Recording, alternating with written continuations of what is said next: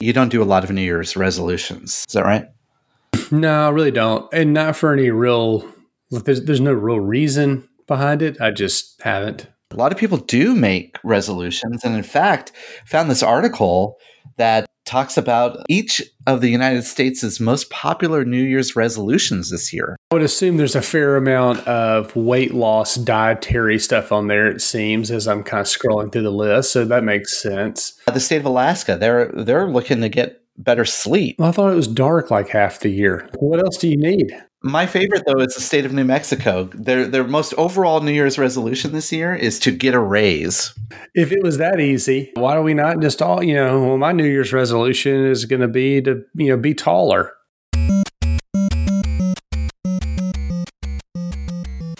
Welcome to Touchpoint, a podcast dedicated to discussions on digital marketing and patient engagement strategies for hospitals, health systems, and physician practices.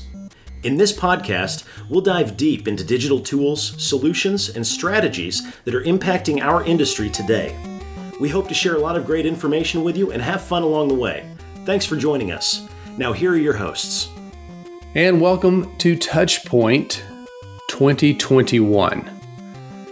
No, actually, it's just it's just episode 205, but it is the first time we're recording an episode in 2021 the first episode of the of the year. Well, that is Chris Boyer. I'm Reed Smith, and of course, we are very thankful that you, the listener, are here with us to start another calendar year. Let's see, doing the math, we have produced podcasts in 2017, 2018, 2019, 2020, and now 2021, which is the fifth calendar year, if you will, uh, that we will have produced a podcast in. We are excited uh, to kick that off. We're excited that you're here listening, that you've been with us all this time. If this is your first time, welcome. Uh, and whether it's your first time or not, we encourage you to uh, pop over to the website touchpoint.health. You can learn a little bit more about the episode you're listening to, the show you're listening to, or other shows and episodes on the network that are hosted by our other friends, Dr. Bryan Vartabedian,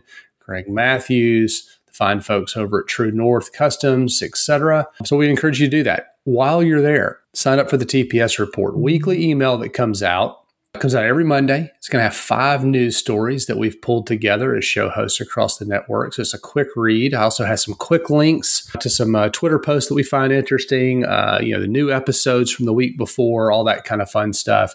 Would encourage you to sign up for that. Obviously, rate, review, subscribe wherever you happen to be listening, and uh, tell a friend. So we're going to pause for just a minute, let you bounce out there and do that, and then uh, be back with today's episode.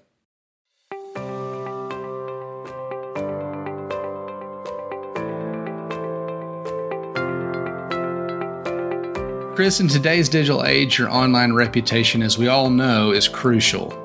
With customers relying on online reviews, your first impression is also compared directly with your competitors.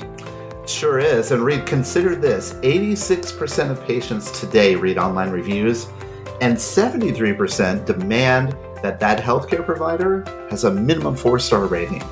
Demand. They demand it. Yeah, they do. Well, to stand out, choose reputation to help amplify your brand and to build trust. Be the provider of choice in your area, understand patient sentiment, get actionable insights, and even foster patient loyalty. And look, here's the easy way you could do that. All you need to do is go visit reputation.com slash touchpoint. That's reputation.com slash touchpoint, where you can download their healthcare online reputation management guide and build a reputation that performs for you.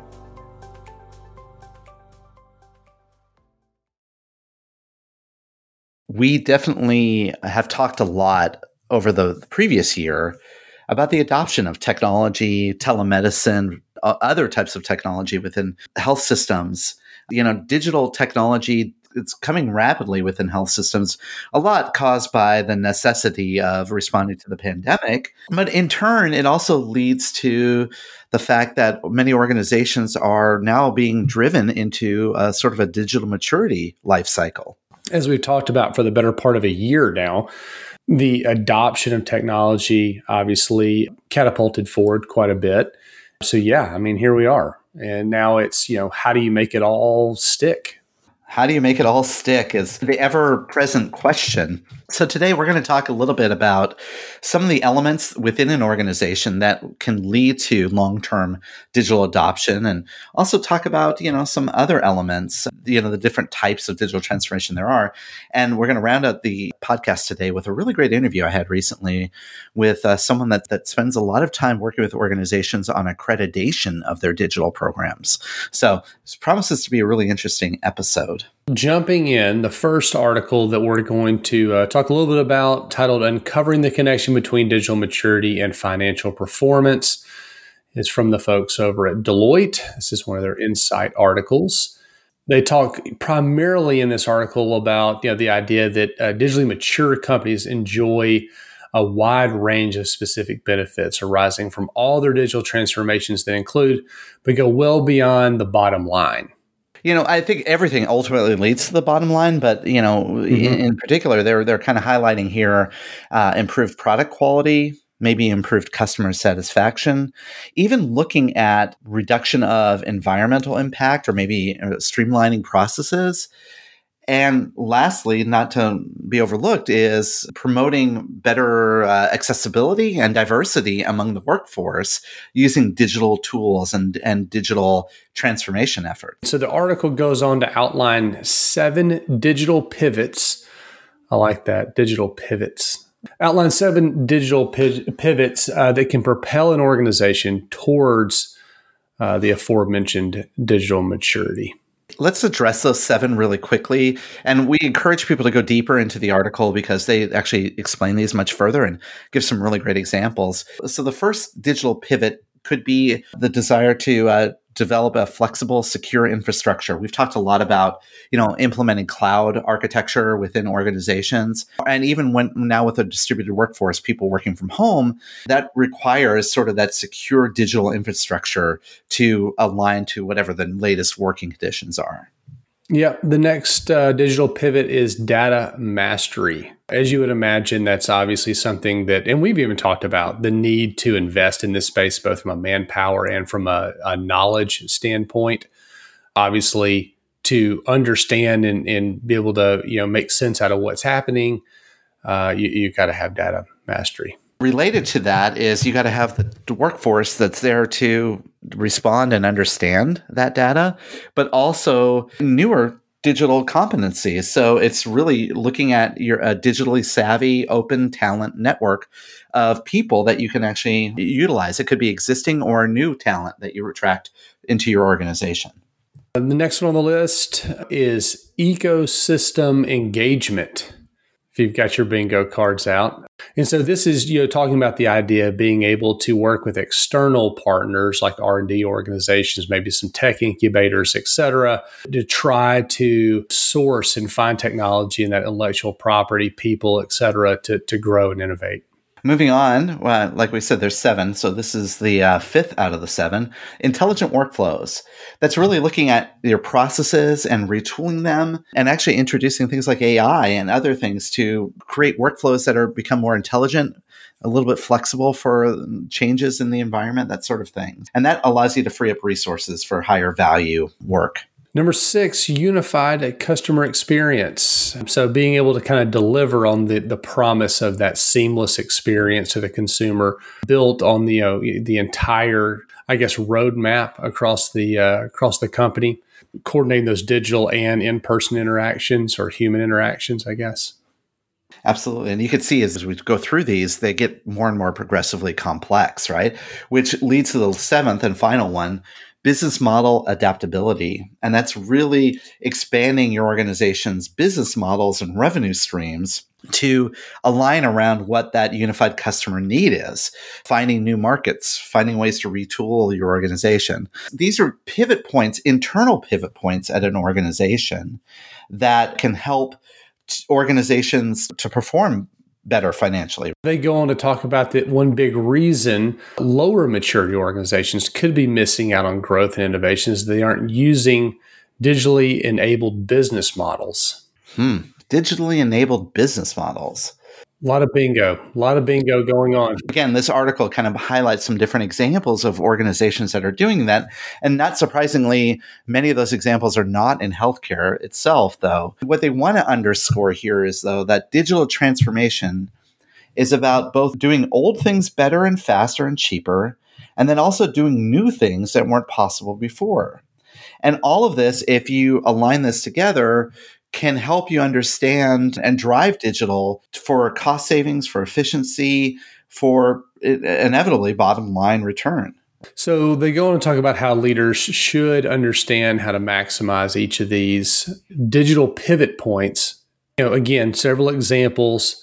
You know, within the the unified customer experience, uh, they say, for example, having all those omni-channel touch points, for those diverse interactions while capturing the voice of the customer and having a 360 degree view of the customer relationship to help the organization to better understand preferences, behaviors, uh, tendencies, I guess, things like that.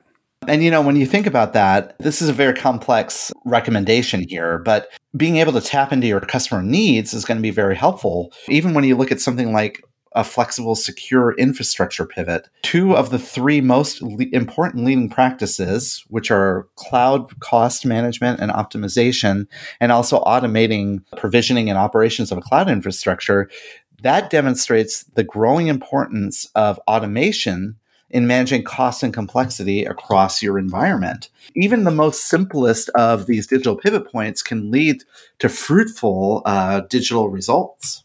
Finally, one of the last examples, the intelligent workflow uh, pivot. They talk about establishing an automation uh, center of excellence. Can you imagine having an automation center of excellence? First off, an automation center of excellence helps develop uh, automation expertise, as you would imagine, that can be leveraged throughout the organization. Also supports the consistency uh, in developing and implementing automation efforts tracking, reporting, et cetera, and managing the compliance with obviously IT standards and things like that. By the way, this article is so dense. It's it actually is a result of a survey that they did across multiple different organizations talking about their digital maturity across multiple industries. They reiterate at the very end that digital transformation, although it's used often too much as a buzzword, it's no fad particularly now in the post pandemic world, investments in digital transformations are continuing to increase at more than three times the rate of IT spending overall. That's mind boggling to me. Yeah, it's certainly not a fad. Uh, now, that is an awfully big number. You know, I, I, can continue to see, you know, as we've done these surveys and, and some of the polling, even at Jarrard, looking at, at digital and digital maturity, this is where people are starting to invest. You know, where people are starting to move dollars, where dollars at least not getting cut. If they're not if they're not rising, they're they're not getting cut at least. And so I think people are continuing to see this idea of innovation, investment, new business models. Certainly, uh, we've talked about telemedicine and virtual care an awful lot you know the need for a, a, lot of this and somebody focused in this space i think you'll start seeing more and more of this across hospitals it, it, makes sense too, because oftentimes when you think about digital transformation, but there are different ways to look at it. You can look at some of the immediate short term wins. Those smaller short term wins, like even looking at infrastructure, even maybe doubling down and investing on a cloud based infrastructure within your organization, you're going to see some early cost savings and efficiency gains. And that gives you the, sort of that immediate ROI, that immediate return on value, so to speak. But when you look at other things like in the future, being able to shift your business models, being able to maybe evolve your business applications to meet those customer and stakeholder demands, that type of mental muscle to do that, so to speak, really builds up the resilience in order for you to thrive into the future. And if anything that this pandemic year has taught organizations is you need to build, build up the resilience to change and be flexible because things can change overnight dramatically. Absolutely right. Well, let's let's take a quick pause here. We'll come back and talk a little bit more about the types of digital transformation and what that kind of means for uh, you know our strategies and whatnot. Coming soon from Greystone, Bowstring, and Touchpoint Media, live from HCIC, a new podcast that brings you front row access to the latest innovative strategies that are shaping tomorrow's healthcare industry. In this 12 part series, as recorded live at the Healthcare Internet Conference, we'll hear from industry experts such as Paul Matsen of the Cleveland Clinic, Kathy Smith of Roper St. Francis Healthcare, David Feinberg from Mount Sinai Health System, Rose Glenn from Michigan Medicine, and many others. Subscribe now on Apple Podcasts, Spotify, Google Podcasts, or your favorite podcasting platform. This podcast series is brought to you by Greystone.net, Bowstring, and Touchpoint Media. We wanted to dive in a little bit into the types of digital transformation. It seems interesting that we want to categorize digital transformation into different types, but it's very natural of us to want to do that. I actually found a really interesting LinkedIn article that was written by a gentleman called Andrew Annacone, who's a managing partner at TechNexus. And it was called The Four Types of Digital Transformation. And I think it lays out in a very nice way the different categorizations we can look at when we talk about digital transformation. The first one that uh, he outlines is process transformation. So, data analytics, APIs, machine learning, other technologies that offer corporations valuable new ways to reinvent processes through cooperation in, in goals of lowering costs. So, reducing cycle times, increasing quality, et cetera. It's, you know, it's about a process, right? And he talks about the fact that you know, can create really significant value in adopting technology in these areas is fast becoming table stakes, right? So again, as you think about the evolution and transformation of digital, certainly a lot of that is baked around a process. Yeah, and many of the ones that I work with in health systems when they're looking at sort of transformation efforts are focused on just that because I think that is the low hanging fruit, right? That's the easiest stuff that you can actually mm, access. Mm-hmm. How do you improve this process? How do you make things more efficient? How do you synthesize, you know, data to uh, get a better understanding of what's happening across your enterprise, right? Across the health system. The second type of digital transformation is a business model transformation. Okay, so a little bit more complex. Process transformation focuses on like finite areas of the business.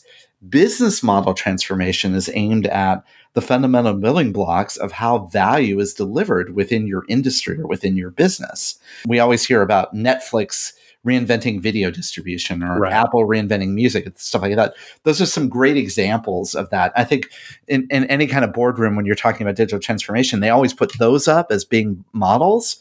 But the big thing here about this is, is that the reality is that this is much more challenging. There are efforts across healthcare right now, across health systems to transform the business into something a little bit more strategic or even shifting our entire model. But we're being faced with a lot of outsiders in this space. Like, you know, think about like Walmart Health and Amazon coming into this space that are very much more nimble about their business models that are kind of causing us a little bit of concern, don't you think? Yeah, and that really bleeds into this this third piece, the domain transformation uh, bucket. He talks in here about how you know technologies, uh, and especially new technologies, are redefining products and services you may actually offer as a company. So it's blurring, uh, you know, even industry boundaries in creating non traditional competitors. And so, you know, you mentioned, you know, the Amazon, Walmart, you know, those types of folks that are, you know, quote unquote, getting into healthcare. He, he says what a lot of, you know, especially executives don't appreciate is the very real opportunity for these new technologies to unlock, you know, a whole new part of their business or their whole new part of their company and really put them in, in new markets, even. Um, and so this is something that you know domain transformation is something that we're starting to see, especially in healthcare, as we as we see these non traditional competitors starting to show up. Yeah, they're they're getting into our domain, so to speak. Right. The last type of digital transformation is a cultural or organizational transformation. Think about this: full long term digital transformation requires redefining your mindset and the processes and the talent and everything. I mean, this is a wholesale kind of transformation of your organization. As the author points out here, some of the best in class corporations recognize that digital requires agile workflows, testing and learning. We hear a lot about, you know, failing fast and frequently, right? Decentralized decision making, yeah. all of these things. This is a whole organizational model. And, you know, when you try to apply that in a very traditional uh, organization like a health system, which often is very you know top down managed or there's domain expertise, et cetera, this becomes much more challenging for us. Yet the author puts forward here that digital transformation is sort of a, an ongoing process. This could be a natural outcome if we do all of those other three types. Yeah, I would think so. I mean, that that would seem to make sense, right? Because again, some of this stuff they talk about the process piece being table stakes, and then you talk about business model, or even you know now we're in new domains and doing new work, and you know that kind of thing. So I can see how some of this obviously all ladders up or kind of snowballs, if you will, into the cultural or organizational transformation. So that makes makes sense uh, before we go to the interview, let's talk a little bit about five rules for digital strategy, right? For developing a good digital strategy when you start to look at transformation. And again, we're going to simplify it here. We know that there aren't just five rules, but in this particular case, we like the shorthand of this article we found from Boston Consulting Group, where they outline some basic rules. And the first rule here is to really assess the strategic impact of using your digital or implying your digital strategy. Good digital strategy starts with a rich understanding of where you are in the competitive environment and how likely it's going to change. Because new technologies can radically reshape business economics, it's important to think through the implications to your organization and your broader ecosystem of customers, suppliers, like we talked about before, and ask like what if we go about this digital transformation what new offerings can we enable what new processes can we empower what new competitors can suddenly arise from this effort. The next thing, and this is an interesting one, but the second one he points out is to set uh, set your digital ambition high.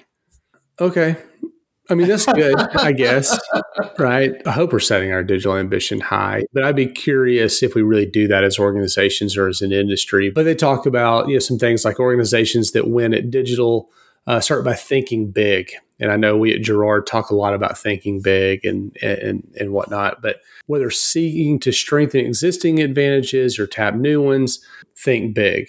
And the biggest digital strategies aspire to move the needle on value creation, especially true because in so many digital domains, uh, network uh, effects create winner take all situations. So, a lot of first mover type advantage, if you will.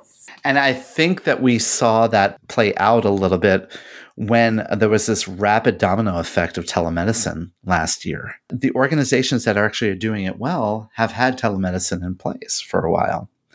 Um, and, you know, and they set their ambitions much broader than that. And um, okay, so the third rule here is to place big bets. Not only do you have to think high, you have to bet high, right? In general, focusing on two or three of the most valuable use cases lends greater clarity and delivers the best results. They even indicate in this article that short term wins, like, you know, could be simple things like implementing AI to, to drive promotion or precision marketing or, you know, digital driven cost reduction, are going to help fund the journey to free up capital and release resources needed for more strategic imperatives down the road. So it's almost like you want to use your short term wins to place your bets on the big things that are going to happen down the road. Think about your digital as like a portfolio of offerings that you could do within your organization. Build up your investments towards those big, big goals that you're trying to set up. Four out of five. Number four is to build new strategic muscles. As you would imagine, if you're setting your ambition high, placing big bets, things like that, it's going to call for some new capabilities, maybe even a cultural shift or multiple cultural shifts depending on the year, like 2020. So the organization needs to build new strategic muscles to complement traditional strengths to ensure that new and old work together. Uh, you know that you're agile, eh, eh, but yet in a coordinated way. Digital talent is critical, but uh, they say increasingly scarce. So it's just as important and often underestimated. But think about redeploying existing talent and skills to the initiatives that they uh, can make the most of. And I like the idea of building your strategic muscles, right? Because this is a learning process. The last rule that they bring up here is managing that transformation in an active way. There is no need to completely rewrite transformation rulebook when it comes to digital but there are going to be some issues that are going to need your attention. Looking at your technology to make sure it's evolving right, making sure that the interrelations between those work right. So you have to revisit that underlying strategy often because things change. That's part of your transformation plan. That's part of managing things actively. And when you're talking about industries with slower moving technologies, which arguably us in the healthcare space have some slower moving technologies, that top down strategy development approach works but you need to plan out years in advance just in case some failure in the execution. And again, back to the point of like what's kicked off this article here, and which we're going to talk about more in the interview coming up, is telemedicine is a great use case there. You can implement a telemedicine solution really quickly, but if you're managing that transformation to digital health, it suddenly becomes a much more important digital effort that requires a lot more time. And many organizations now are kind of sitting back and starting to evaluate that telemedicine product to turn it into something like a telemedicine or virtual health platform. And again, evolving business models. Um, much like I don't think we're all going to go back and work in an office like we have historically, at least not in the same way. I'm not saying we're not going to go work in an office ever again.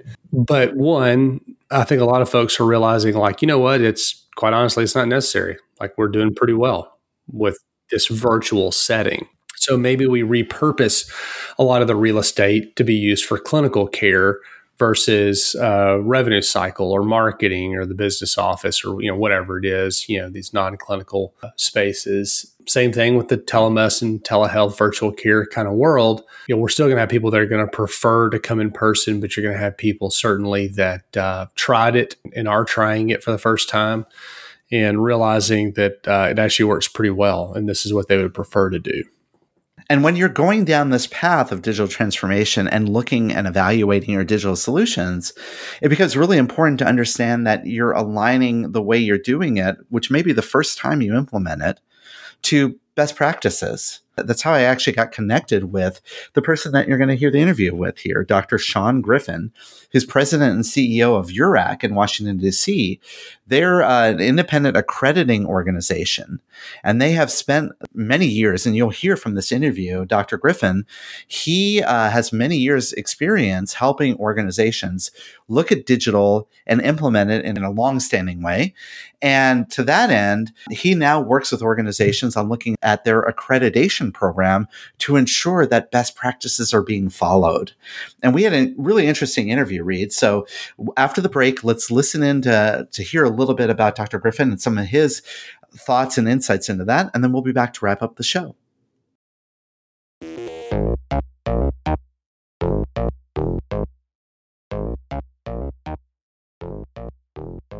Welcome back to the Ask the Expert segment of the podcast. And today I am delighted to be talking with Dr. Shawn Griffin. Welcome to the show. Thank you, Chris. It's wonderful to be here and, and hope we have some fun. Oh, I think we will. I think that this conversation will be very intriguing and interesting to people listening in. But before we get started on that, I would love for you to share a little bit about your background and your, your vast expertise and what you're doing today, which kind of sets up the topic, what we're going to talk about. I'm Dr. Shawn Griffin. I am a trained as a family practice physician in the state of Iowa. I thought my career was going to be a small town family doc. I used to say a county seat doctor in Iowa, um, but I was part of the first generation that went into medicine that grew up with computers. So actually went into practice uh, in St. Joseph, Missouri, uh, about oh, 25 years ago now and I was a full time family medicine physician, had a bunch of partners practicing full time, and became chief medical information officer, which is the doctor who very often gets involved in the uh, technology implementation. So, implementing the electronic medical record system in a 350 bed community hospital, 100 physician medical group. So, I was a chief medical information officer. We implemented a large system called Cerner. We were a Cerner demonstration site. So, people who'd fly into Kansas City to go to the Cerner headquarters would then go up the road and, and visit us at Heartland and see all the stuff that we were doing with the tool set. I was pretty successful there. Got hired away to to go to Houston, Texas. So went from St. Joseph, Missouri, you know, 60,000 people to Houston, Texas, eight bajillion people, um, into one of the busiest medical centers in the world in the Texas Medical Center. I was uh, Baylor College of Medicine's first chief medical information officer there, working on implementing Epic. I then moved over to the Memorial Hermann system, where I joined their uh, physician network. I was chief quality and informatics officer there. I was no longer practicing. I was doing administrative work. We were very successful as a clinically integrated network, then an accountable care organization. We grew to be the uh, most financially successful ACO in the country in the Medicare Shared Savings Program.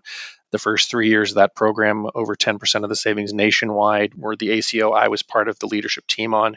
We had 2,000 independent physicians. We took care of about 500,000 contracted lives, doing all of this sort of stuff. I was there for, for several years, helped build some software with uh, Crimson and the advisory board, and then Cerner again worked with them some, and then spent a, uh, about two years being a consultant traveling around the country with Premier out of Charlotte, North Carolina, visiting a lot of organizations, helping them. I was a vice vice president for applied analytics and clinical performance improvement. So, again, a doctor data nerd guy. And then about two years ago, I came to URAC, which is an, a third party independent accrediting organization in Washington, D.C. So I'm calling you today from about eight blocks northeast of the White House, where we do a lot of accreditations. We've been around for 30 years. We are the leading uh, telemedicine accreditor, uh, telehealth accreditor in the United States. Um, and we actually have some uh, international interest because of the fact that we've been uh, doing telemedicine accreditation. So I joke, I say, everybody who's who's paying attention to telemedicine, welcome to the party.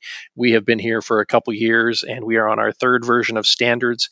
And we see our job as highlighting quality and excellence in healthcare in uh, multiple fields, and telemedicine is just one of our newer ones your background is pretty extensive and it gives you a unique perspective on the role of technology and healthcare, which I think is very interesting. And you are indeed right that this has been the year where everybody has come to the party, so to speak, around telemedicine and telehealth. Isn't that, is from your perspective, isn't that true? Oh, absolutely. I mean, it, it, was it was interesting when we were developing the programs, and we had a good program, and we we were accrediting organizations, uh, some of the, the, large ones that you'd recognize the names, and and uh, then all this happened, and everybody jumped into telemedicine, and, and people were so busy trying to to spin it up that they were they started thinking, well, wait a minute, how do we know that this is any good?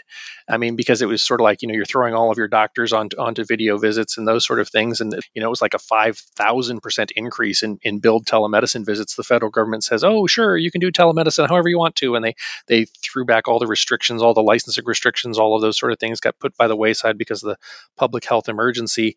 And suddenly, as I say, grandma was on was was doing a, a video visit with her doctor and and there comes a point where you start going well they look like a doctor but i don't even know if they're any good or not the concern now is that you can have bad medicine on a cool uh, video visit and it's still bad medicine and so we see ourselves as going in and sort of checking the work behind the scenes you know are, are the people actually uh, credentialed to, to be doing the work that they are doing or is it evidence-based medicine or is it just somebody who looks good in a white lab coat now that there's been this mad rush to telemedicine which it, it very much needed and, and we've heard too about loosening of some restrictions, which I think those restrictions are very important when we talk about being able to practice over state lines, so to speak.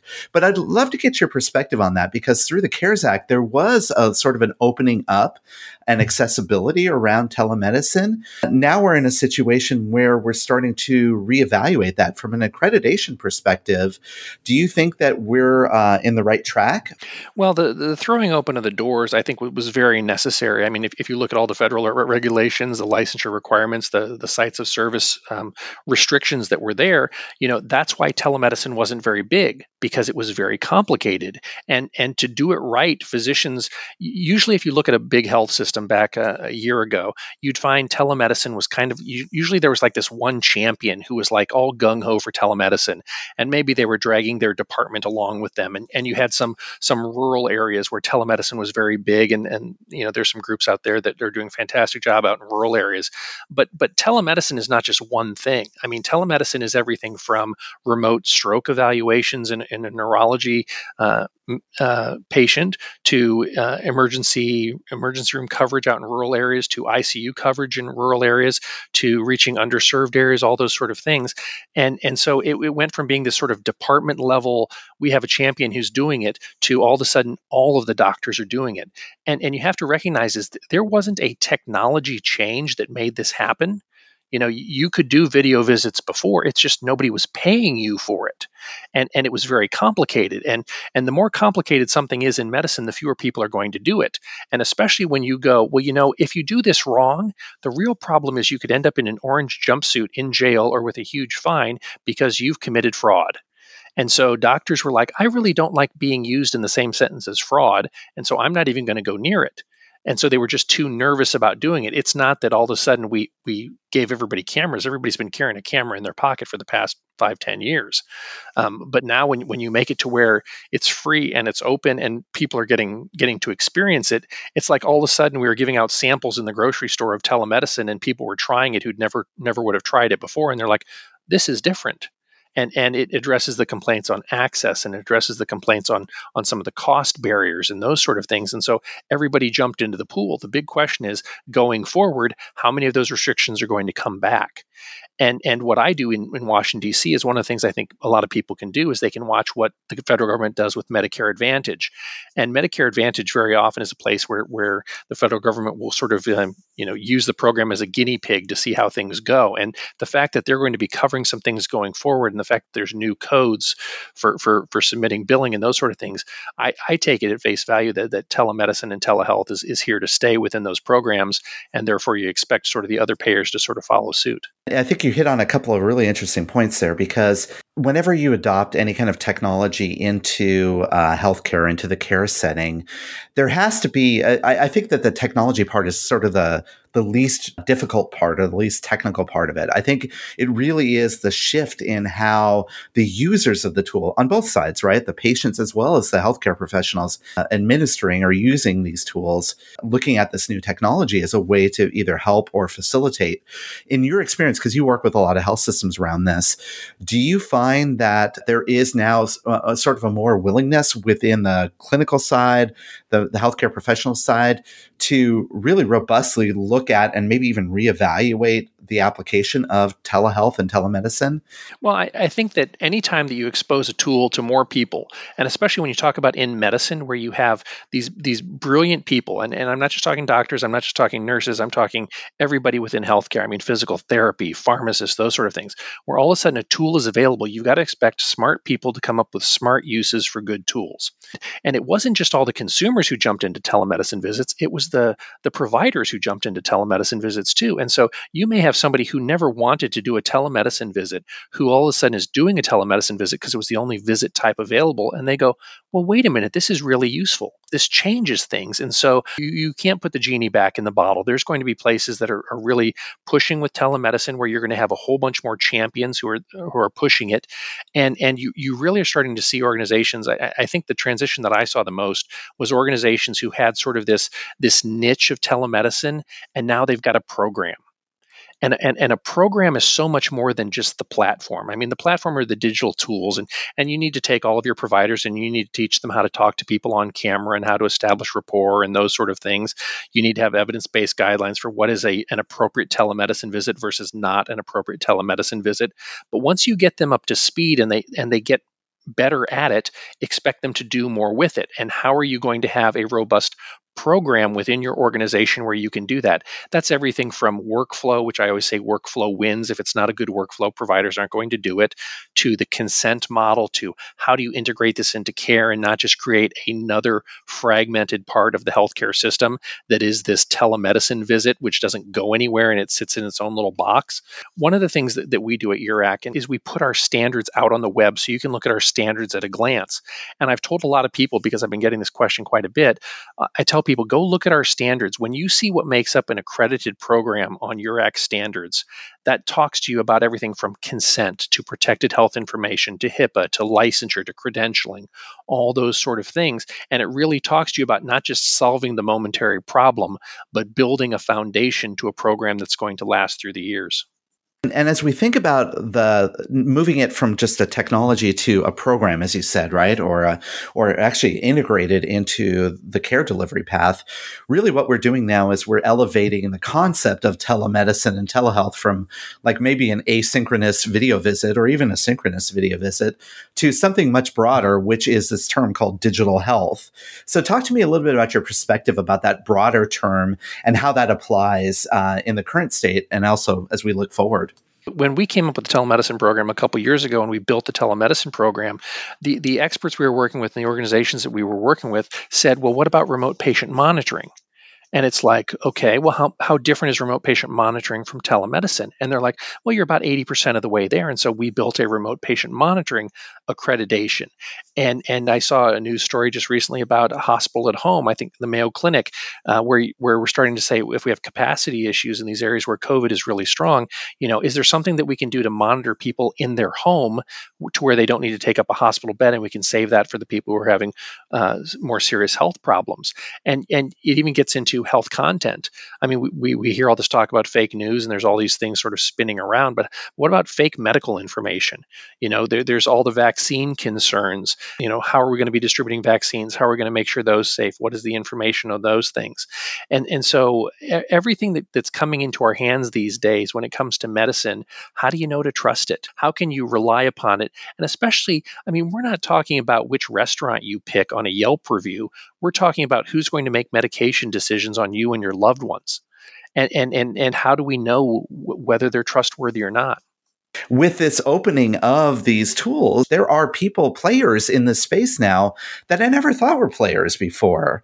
Zoom is being used to administer patient care, uh, as is FaceTime. And then, not to mention also entrants that are coming in that are not traditional healthcare players. Amazon is making moves into the telemedicine space, and others. The whole concept of accreditation or the whole concept of putting a sort of a good housekeeping stamp of approval, so to speak, on these programs becomes very important. I always say that when, when I think about the, the sort of the three levels, I, I, say that regulations very often set the bar for safety. I mean, you, you think of the government as setting, you know, what is the safe way of doing something? And then I say that accreditation really sort of sets the bar for quality. It's more than just the min, the bare minimum.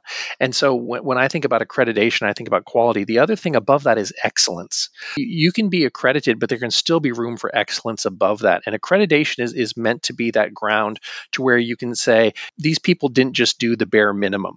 You know there, there used to be the joke in medical school about what do you call the person who graduates last in your medical school class and it's doctor you know, and, and that's why people talk about board certification and those sort of things. I mean, when I went through board certification uh, for fam for, as a family physician, you know, you went, you took the test, and it was it was more than licensure and those sort of things, and and you were very proud of that accomplishment. And organizations right now that are doing telemedicine, some of the telemedicine that you see is is like the tent set up in the parking lot.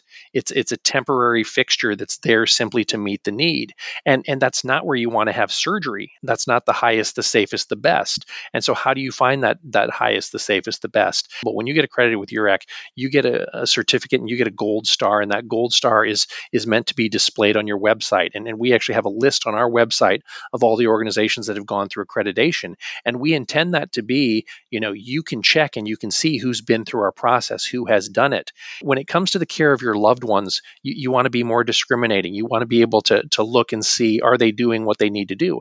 Now, if they're a fantastic organization, there's some fantastic organizations that are doing telemedicine medicine, you know, their reputation may be enough to where you trust them as as an institution. But but if it's somebody who who you don't know about, or if you want to know that they're actually doing everything right, because a great organization can do some things poorly and you can't tell because they're sort of hiding under the umbrella. But if, if you want to know that their telemedicine or their telehealth program, as the, the name is currently changing for organizations, it has really been checked by somebody independent. The federal government even says that some of our programs that we, we can have deeming authority to where if we recognize a program as being accredited, the federal government will pay for it. So I mean that's a sign of sort of our reputation. Um, but but when it comes to you know if my child is sick at two o'clock at night and and I can't get them in to see their regular doctor, who can I trust to to to give me medical advice in that moment? Do you see, as we look forward, do you see that digital health and telemedicine will start to expand even outside of our, our country? Well, I, I, think it's actually already expanded outside of our country. We're seeing the same sort of champion driven model in, in other parts of the world. Uh, there's an organization in Egypt right now where they where they're doing some telemedicine work, trying to to uh, extend access throughout Africa. And, and, and so they came to us and they said, you know, we, we see that you are doing telemedicine accreditation in the United States. We want to check our program against the best guidelines in the world. And so, so they came to us and, and so they were our first international client. The United States has not cornered the market on technology. There's other parts of the world that have wonderful technology, wonderful infrastructure. You know, one of the things that we get into the United States is, is the broadband gap and the, the high speed access gap.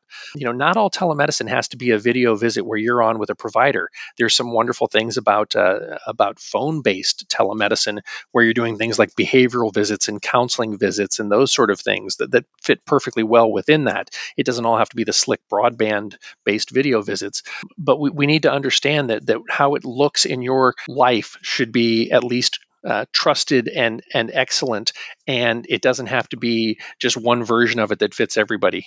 As we look kind of forward into 2021, um, we got a lot of things ahead of us, right? We have vaccines that are coming. We have a massive uh, uh, approach and, and transformation the way healthcare is going to be. I don't think we're going to be the same after we get through the the rough part of this pandemic. What are your thoughts around digital health, telemedicine? How do you think that's going to evolve? As technology has changed, I think that, that care has changed. And whether that be going from x rays to CT scanners to MRIs, you saw the technology advance and therefore the care changed along with it.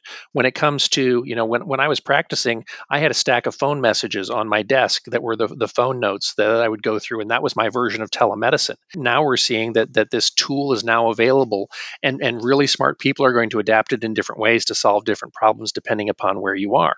I think that that telemedicine and digital digital health have have a remarkable chance to fill in some of our access issues, some of our health equity issues. At a time during my career, I was like the only doctor in a county in Iowa. You know, when I focused on telemedicine, it, w- it was on rural health, and I think there's a very strong place for rural health and telemedicine for access.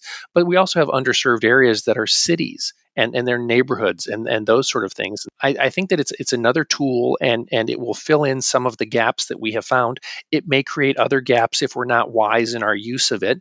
You know, you don't want to make it to where, you know, is, is telemedicine only available in seven states? Or it, do you have to be licensed in all seven states to practice medicine or those sort of things? And so so we have to watch how the federal government will sort of dial back in some of the regulations. You were talking before about facetime and, and those sort of things you know? You have to have a secure platform you, you don't just want to be doing telemedicine visits where somebody's you know walking down the the freezer aisle at Walmart talking on their phone having a behavioral health visit that's not secure for the patient or the provider. Now that this tool is available we're going to see some places where it's overused. You know not every telemedicine visit should result in an in-person visit. Not every telemedicine visit should result in a prescription being prescribed. And just because something's on the web doesn't mean it's true. And so we, we need to provide people with tools to actually check the trustworthiness of, of what they're they're doing, you know, you sort of come out of this emergency to where, you know, whatever I can do is is good enough. Just just get me a visit, get me a test, those sort of things to how does this become a regular part of my healthcare to where it meets my needs, where it's it's good medicine, where it is tied into my my lifetime of care as a primary care physician. I always worry about further fragmentation of, of, of the care continuum. And I think that we're going to see new tools arrive. I mean, there's going to be some wonderful things with with home monitoring to where it's going to change the dynamic that people face. You know, I would feel much better if, if my elderly parent had some sort of device in their home where if they needed to be checked for a health problem or a heart problem, where they could do something that way. And there's tools that are becoming available there. I say that I'm, I'm looking to the FDA and the federal government to control some of the regulations on safety for some of these tools and, and expect those to ratchet up. But we still need good organizations out there that know healthcare, that, that can tell you that, that the tools are good and the program is good. Because just because I give somebody a really nice scalpel doesn't make them a great surgeon. Just because I give somebody a really good camera doesn't make them a good telemedicine provider. Yeah, I'm reminded of that saying, necessity is the mother of invention. But it seems to me, the more we talk about this, right, that accreditation is also the maybe the father of quality, right? Because you, you got to have both as you move forward. Well, I'm a big fan of, of, accreditation, or I wouldn't be working at an accrediting organization. I mean, let, let, let's be clear about that. I'm, I'm a bit biased. And yet I know that there are some times where, where someone can go through a program and they can check all the boxes and say they're going to do it a certain way. But if nobody's there to check on them, they don't really keep it up. And so we always say that accreditation shouldn't be about the, the three days where somebody's looking over your shoulder, seeing how you're doing. It should be every day so that you're providing the best care that you can. If people want to learn a little bit more about your organization and yourself, what are some ways that they can find you online? Well, we are at urac.org. URAC is U R A C, and I, I, think we're going to put a link with some of the information that we send out. I'm out there on LinkedIn. Uh, you know, Shawn Griffin at URAC. You'll you'll find me pretty easily there. But I, I think that uh, you know just keep learning, keep seeing what you can do in this space. If you have questions, you know, reach out to us uh, through our website, and we're happy to help. Um, I, I, say that uh, the reason why I'm here is because I could only reach about six thousand people a year with my stethoscope, and yet the things that we're doing now, I figure I can help a, a couple million people a year uh, with the care that they receive. Absolutely. Well, thanks so much for your time today and sharing your great insights. Appreciate it. It was great to be here. Happy to come back anytime.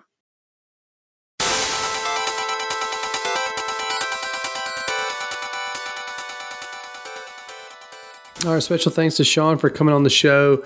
Certainly appreciate his willingness to sit down with you, Chris, for a few minutes and chat a little bit about kind of what we're seeing in the telehealth space and kind of innovation, evolution, maturity uh, kind of component there. So interesting work they're doing and, and great insights. All right. Uh, well, we are getting close to uh, wrapping up our first recording of 2021. Uh, but before we do, I wanted to point out just a couple of things. If you're a subscriber to the TPS report, which is our weekly email, you, have seen probably a link to this, but our friends over at Binary Fountain have some on demand webinars. Uh, these are really cool, quick, like 15, 20 minute webinars that they did through kind of the November, December timeframe. Uh, so you can go check those out on their website. I was a part of one back uh, mid mid December, uh, talking about healthcare brand management and some some key opportunities for 2021. So go check those out. Uh, we'll have more things to talk about in the coming months, if you will, and I'm looking forward to maybe getting somewhere in person this year. Who knows? I hate to be too predictive. At the very least, we'll see everybody in a virtual sense, I'm sure. And then let's maybe move over to some recommendations. What do you got today? Reed, I'm going to mention something that I have been a big fan of, and I have not mentioned it before as a recommendation. I'm going to today. You may know that I like to do a lot of baking, but I also like to cook. I used to be a chef in my earlier days. And so um, I have come across some of the best cooking ware I have ever used. And it's a company called Swiss Diamond. They make pots, pans, variety of different things. So amazing and such high quality cookware. And I think part of it is because they have this non-stick surface that they allude to the fact that they have diamonds in it. I don't know if that's actually true or not. I mm. guess I guess it's a broader definition of diamonds, but nonetheless, their cookware is amazing. Not only is it designed to convect heat appropriately when it's on a electric or a gas burner, but the surface is food resistant. I mean, you could cook anything in this with no oils or whatever. And I have just become such a big fan of them that I've actually started to collect various different kinds of cookware. It started with a simple pan where you make your eggs, right? For you know, for breakfast, you make a couple mm-hmm, scrambled mm-hmm. eggs.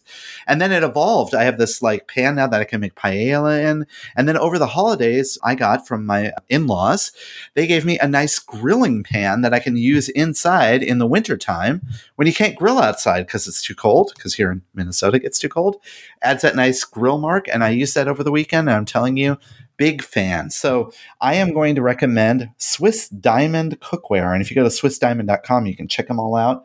I, I tell you, you buy one of these, you'll never go back to another kind of pan. There you go. Cooking with diamonds. All right. I'm going to recommend something. I actually watched this a while back. It's a Netflix show, but if you like uh, stand up comedy, got a guy, if you have not heard of him, Nate Bargatze, uh, he's actually here in Nashville and is hilarious. He is absolutely hilarious.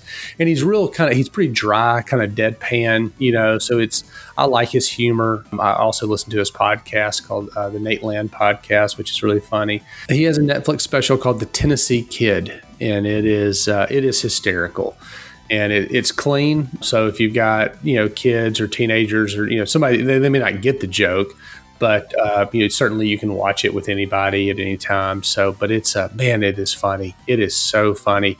And so if we have a few minutes here and there, uh, we'll even just flip it on and just watch a few minutes. So anyway, the Tennessee Kid, Nate Bargatze. I have to check it out. That sounds really interesting. Well, there it is, folks. Episode 205 and uh, is in the can. Uh, thanks again for the support. Thanks again for helping us kick off calendar year number five on the Touchpoint podcast. Again, touchpoint.health is the website. Rate, review, subscribe wherever you happen to be listening or streaming.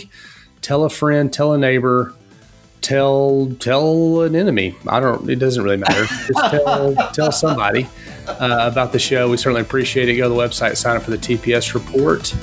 And for Chris Boyer, I'm Reed Smith, and we'll see you next week. This has been a Touchpoint Media production. To learn more about this show and others like it, please visit us online at touchpoint.health.